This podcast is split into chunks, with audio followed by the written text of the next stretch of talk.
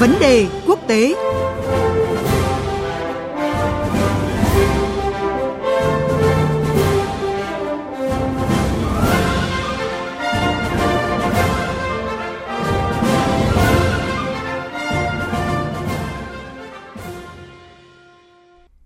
Thưa quý vị và các bạn, chỉ còn nửa tháng nữa, năm 2020 sẽ kết thúc, khép lại một năm vô cùng đặc biệt của thế giới, với sự xuất hiện của dịch bệnh COVID-19, với rất nhiều điểm nóng trong mọi lĩnh vực, từ chính trị, an ninh, kinh tế xã hội.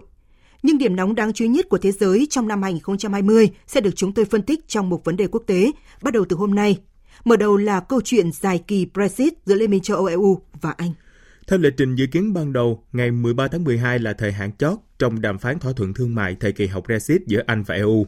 Tuy nhiên, kết thúc đàm phán này, hai bên vẫn chưa thể đi tới thỏa thuận cuối cùng và lại tiếp tục gia hạn thêm một lần nữa. Dù thời gian còn lại trước khi kết thúc giai đoạn chuyển tiếp Brexit là vô cùng ít ỏi.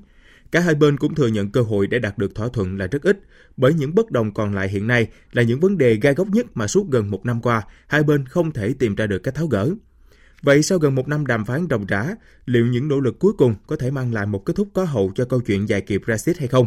Cuộc trao đổi với phóng viên Quang Dũng, cơ quan thường trú Đài Tiếng Nói Việt Nam tại Pháp, phụ trách khu vực Tây Âu sẽ phân tích và làm rõ vấn đề này.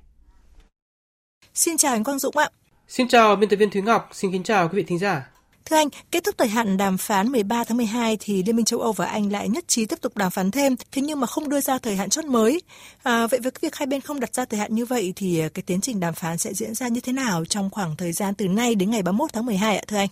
Vâng, sau các cuộc điện đàm và các cuộc gặp trực tiếp giữa các lãnh đạo cao nhất như là Thủ tướng Anh Boris Johnson và Chủ tịch Ban châu Âu Ursula von der Leyen, hiện đàm phán đang tiếp tục và Johnson và von der Leyen hai đến cùng Trong ngày 14 tháng 12 thì trưởng đoàn đàm phán của Liên minh châu Âu là ông Michel Barnier đã có cuộc họp thông báo diễn biến mới cho đại sứ 27 nước Liên minh châu Âu tại Bruxelles và có đưa ra nhận định rằng là vẫn còn cơ hội để Liên minh châu Âu và Vương quốc Anh đạt được một thỏa thuận thương mại và an ninh hậu Brexit. Thực tế bây giờ thì các cột mốc như là hạn chót về mặt thời gian thì không còn ý nghĩa quá quan trọng khi mà cả hai bên thì đều đã rất nhiều lần vượt qua các thời hạn chót nhưng rồi vẫn tiếp tục đàm phán. Các đàm phán hiện nay thì không có một thời hạn chót cụ thể Ờ, cho đến tận ngày 28 tháng 12, thời điểm mà Nghị viện châu Âu dự tính là sẽ có một phiên họp đặc biệt để có thể thông qua một thỏa thuận với Vương quốc Anh nếu như hai bên đạt được thỏa thuận. Các đàm phán hiện nay thì cũng không còn bất cứ yếu tố cản trở nào về mặt kỹ thuật. Ờ, đội ngũ đàm phán của Anh và Liên minh châu thì đều nhiều lần bày tỏ rằng là họ đã cạn kiệt ý tưởng cũng như là các lý lẽ đàm phán bởi cả hai bên thì đều đã đưa ra hết quan điểm của mình. Ờ, vấn đề bây giờ nằm ở ý chí chính trị, ở việc là bên nào chấp nhận nhượng bộ và ở mức độ nào Ờ, trong ba vấn đề chủ chốt đó là sân chơi thương mại công bằng, nghề cá và quản trị. Ờ, chúng ta có thể sẽ phải chứng kiến các đàm phán Brexit hiện nay kéo dài thêm nhiều ngày nữa với các tiến triển rất chậm. Kịch bản bây giờ vẫn là 50-50 và nguy cơ không có thỏa thuận vẫn đang tăng cao hàng ngày. Ờ, vấn đề là chúng ta sẽ được chứng kiến các nhượng bộ quan trọng từ các phía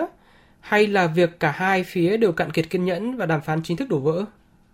Việc hai bên tiếp tục đàm phán được cho là dựa trên một số cái tiến triển đủ để tạo không gian cho sự nhượng bộ từ cả hai phía. Vậy anh có thể phân tích cụ thể hơn về những cái tiến triển này ạ thưa anh? Trong ngày 14 tháng 12 thì đã có một số tiến triển được tiết lộ từ cuộc họp của ông Michel Barnier với đại sứ 27 nước Liên minh châu tại Bruxelles. Theo đó thì chính phủ Anh đã nhượng bộ trong việc xây dựng một cơ chế về cạnh tranh thương mại công bằng. À, cụ thể đó là phía Anh đã chấp nhận rằng là cần phải có một cơ chế cùng tiến về việc xác định các tiêu chuẩn chung về lao động, môi trường hay là trợ cấp nhà nước à, tức là một bên Liên minh châu hoặc Anh được đơn phương áp dụng các biện pháp trừng phạt, à, chủ yếu là về mặt thuế quan, nếu như bên kia hạ thấp các tiêu chuẩn để tạo lợi thế cạnh tranh, hoặc là không nâng cao các tiêu chuẩn của mình ngang bằng với phía bên kia.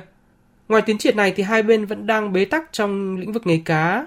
à, khi mà phía Liên minh châu vẫn giữ nguyên quyền đánh bắt cá trong vùng biển của Anh, hoặc là chấp nhận chịu thiệt ít hơn, à, trong khi phía Anh thì muốn kiểm soát hoàn toàn lại việc này.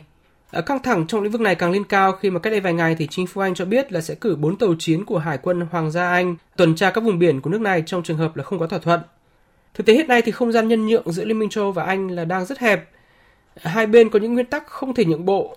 Với Liên minh châu là không bao giờ chấp nhận việc Anh không có cùng tiêu chuẩn cạnh tranh với Liên minh châu Còn với Anh là việc Liên minh châu áp đặt các luật lệ của khối này lên Anh Do theo quan điểm của chính phủ Anh thì nước Anh đã thực thi Brexit là để lấy lại chủ quyền và sau Brexit thì nước Anh phải được toàn quyền kiểm soát đối với các vấn đề của mình. À, việc nhân nhượng giữa hai bên chắc chắn là sẽ rất chậm với các điều khoản rất phức tạp.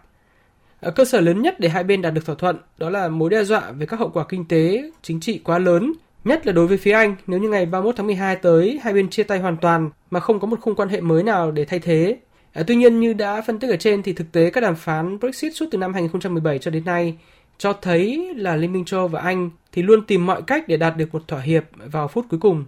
Như vậy là cái quá trình đàm phán giữa Anh và EU về thỏa thuận thương mại thời kỳ hậu Brexit thì đã kéo dài gần một năm qua và cho đến cái thời điểm này thì vẫn trong tình trạng nhùng nhằng với khả năng đạt được thỏa thuận được cho là rất là thấp. Vậy nhìn lại cái quá trình này thì anh nhận định như thế nào về cái tính toán được mất của cả hai bên khi mà đẩy cái tiến trình đàm phán tới chỗ bế tắc như là hiện nay ạ? Khác với các đàm phán về thỏa thuận Anh rời khỏi Liên minh châu Âu, tức là thỏa thuận Brexit vào cuối năm 2019, thì thỏa thuận hậu Brexit sẽ định hình khung quan hệ chiến lược cả về kinh tế lẫn an ninh giữa Liên minh châu Âu và Anh trong nhiều thập kỷ tới. Nói cách khác, đó là thỏa thuận cuối năm 2019 là để chia tay quá khứ, còn thỏa thuận đang đàm phán là để hướng tới tương lai.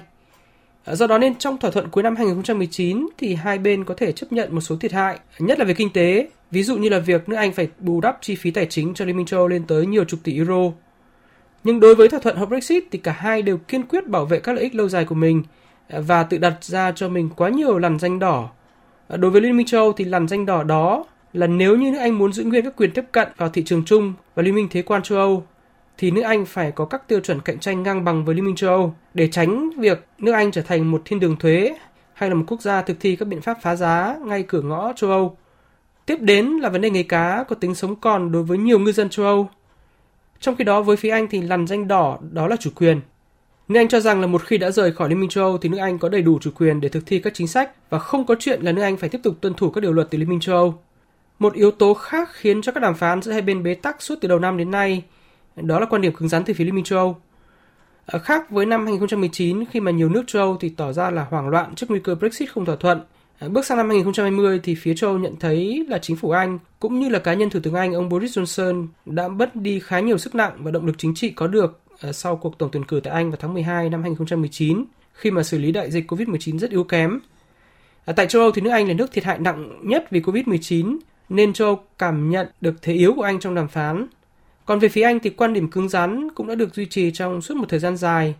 dưới ảnh hưởng của ông Dominic Cummings, à, cố vấn cấp cao nhất của ông Boris Johnson và được xem là kiến trúc sư cho chiến lược Brexit của Anh.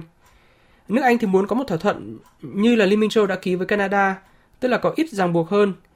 Dù rõ ràng là Canada thì không hề có các vai trò và tác động về mặt địa chính trị hay là kinh tế tới Liên minh châu như là nước Anh. Tuy nhiên thì vào tháng trước thì ông Dominic Cummings đã phải từ chức và phía Anh thì có lẽ cũng đang nhận thức rõ hơn các hậu quả nghiêm trọng của việc không có thỏa thuận mà theo như báo cáo của Ngân hàng Trung ương Anh, đó là về lâu dài thì còn nghiêm trọng hơn cả đại dịch Covid-19. Xin cảm ơn anh Quang Dũng về những phân tích vừa rồi. Vâng, quý vị và các bạn vừa nghe cuộc trao đổi giữa biên tập viên Thúy Ngọc và phóng viên Quang Dũng, cơ quan thường trú Đại tiếng nói Việt Nam tại Pháp, phụ trách khu vực Tây Âu về một năm đàm phán của Anh và Liên minh châu Âu về vấn đề Brexit.